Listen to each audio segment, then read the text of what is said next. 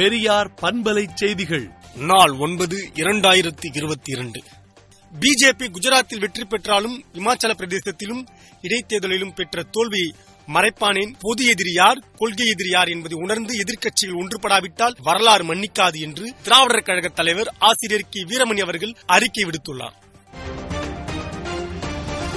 Mandous புயல் காரணமாக நாளை ஆறு மாவட்டங்களில் பள்ளி கல்லூரிகளுக்கு விடுமுறை அறிவிக்கப்பட்டுள்ளது. செங்கல்பட்டு மாவட்டத்தில் புயலை எதிர்கொள்ள முப்பத்தி மூன்று குழுக்கள் அமைக்கப்பட்டுள்ளதாக கலெக்டர் ராகுல்நாத் தெரிவித்துள்ளார்.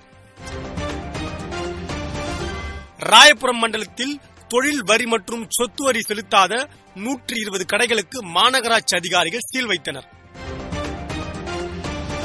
மாண்டஸ் புயல் எதிரொலியால் பொதுமக்கள் தேவையற்ற பயணங்களை தவிர்க்க வேண்டும் என அமைச்சர் கே எஸ் ஆர் ராமச்சந்திரன் வலியுறுத்தியுள்ளார். தாம்பரம் பகுதியில் குறைந்த விலைக்கு டீசல் தருவதாக கூறி லாரி உரிமையாளர்களிடம் நூதன முறையில் மோசடி செய்த மர்ம நபர்களை போலீசார் தேடி வருகின்றனர். புயல் எதிரொலியாக சென்னை விமான நிலையத்தில் இருபத்தைந்து விமான சேவைகள் ரத்து செய்யப்பட்டுள்ளது. உத்தரப்பிரதேசத்தில் இறைச்சி ஏற்றுமதி தொழிற்சாலையில் ஏற்பட்ட பயங்கர விபத்தில் இரண்டு தொழிலாளர்கள் உயிரிழந்தனர். மாண்டஸ் புயல் காரணமாக புதுச்சேரியில் இருந்து சென்னைக்கு இயக்கப்படும் அரசு பஸ்கள் நிறுத்தப்படுவதாக புதுச்சேரி அரசு சாலை போக்குவரத்து கழகம் தெரிவித்துள்ளது. குஜராத் முதல் மந்திரி பூபேந்திர படேல் எனும் தனது பதவியை ராஜினாமா செய்தார். விரைவில் நூத்தி ஐம்பது கோடி ட்விட்டர் கணக்குகள் நீக்கப்படும் என எலான் மாஸ்க் தெரிவித்துள்ளார்.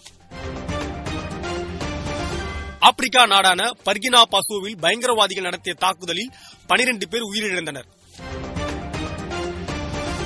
உக்ரைனுக்கு மேலும் இருநூற்றி எழுபத்தைந்து மில்லியன் டாலர் மதிப்பிலான ஆயுத உதவியை அமெரிக்கா வழங்கியது. பெருநாட்டின் அதிபர் பெட்ரோ காஸ்டிலோ நீக்கப்பட்டார். அந்த நாட்டின் முதல் பெண் அதிபராக டீனா பதவியேற்றார்.